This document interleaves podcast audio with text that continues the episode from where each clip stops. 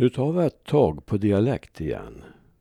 Det är lite om bönmöte som de hade lite mer ofta förr än de har nu.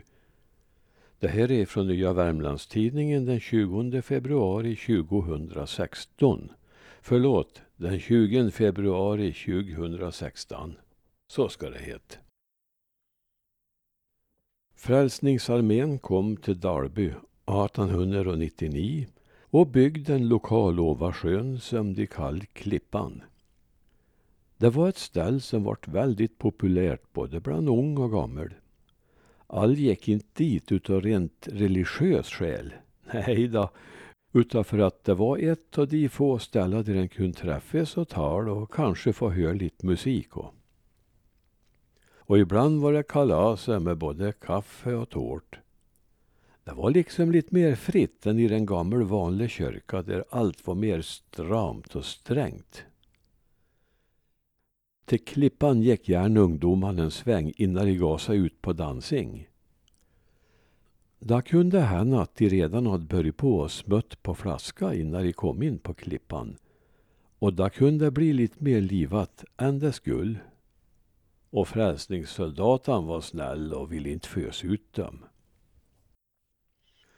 Som så många andra var han Nisse på luft där en gång på en stor festlighet.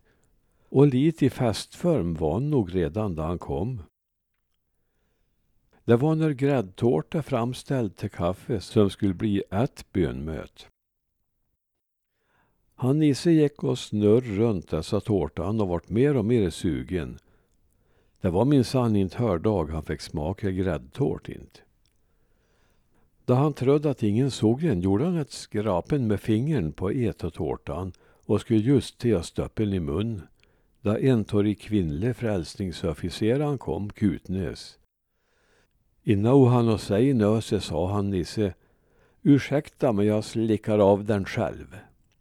Till och med på riktig högsvenska. På mötet hände att den som vill kunde gå på vetten, som det heter. Det som man också kan kalla lekmannaprediking. En gång var det en gubb som kände att han ville ha ett litet tal och han började så här. Han står så stor framför mig varje morgon. Ja, predikingar skulle ju vara på högsvenska. Han står så stor framför mig varje morgon, sa han alltså. Frua hans, som satt långt bak i salen, fick för sig att detta skulle kanske kunna missförstås. Så hon reste sig hastigt upp och sa högt och tydligt Ja, han menar förstås vår Herre. Ja, det var mycket som kunde hända på bönmöta förr i tiden, inte bara på Klippan. Hemmagjord predikante har lämnat många spör. Det var en som vittnade om det stora fiskafänget och han avbröt sig och vände sig till den där pojke som satt och fnittrade åt den. Ja, när skrattade den där pojke, men det ska jag tala om att det var inte fråga om någon småbör, för de fick gädda och gös så stor som så, sa hon och mått öppet ärmbögen. Ja, detta och ställa sig på vetten, det var nog inte så lätt för folk som inte var van att hålla tal och och så skulle det ju vara vettigt de kom på och säga om det de hade läst i skrifta också. Det var en som hade läst dem när de gick upp till Jerusalem. Och han hade inte så många kommentarer om det, utan det enda han kunde säga var det verkar som om det skulle ha varit tvärt er. En hade en speciell välsignelse han läst och han började med att be om välsignelse för två andra predikanter.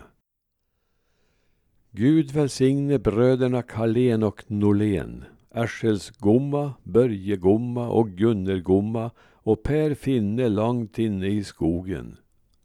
Och möjligen även Holimperan. Ja, denna ramsa finns i lite olika versioner ifrån andra platser så det är väl inte alldeles säkert att då är sann. Det kan tydligen ha vunnit allmän gods som vandrar ifrån ort till ort. ifrån ett bönmöte i Östernäsberg i slut på 1800-talet har denne här ramsa varit barn utav Lars Halvarsson som levde mellan 1874 och 1971. Gud välsigne Japan och Kina, östra och västra Näsberg, Sven Finne långt inne i den ödsliga skog och till sist han Färgpär. Jag kan tänka mig att detta var lite överdrivet men det som hände på ett bönmöte i Brannäs ska vara alldeles sanninga.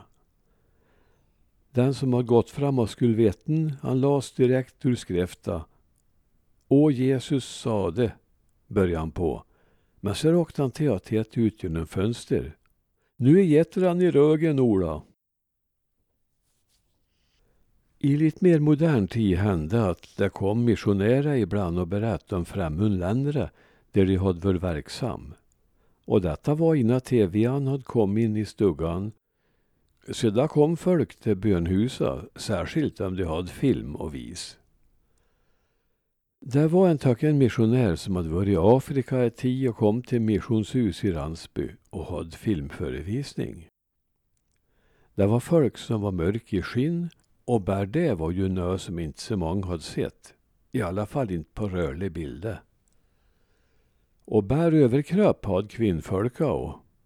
Och så kom det gamla människor som hade pappan ännu på magen. Där var det en liten göss som rop högt och tydligt. Och tätt, precis som på gomma. Ja, så kunde det gå till förr i tiden.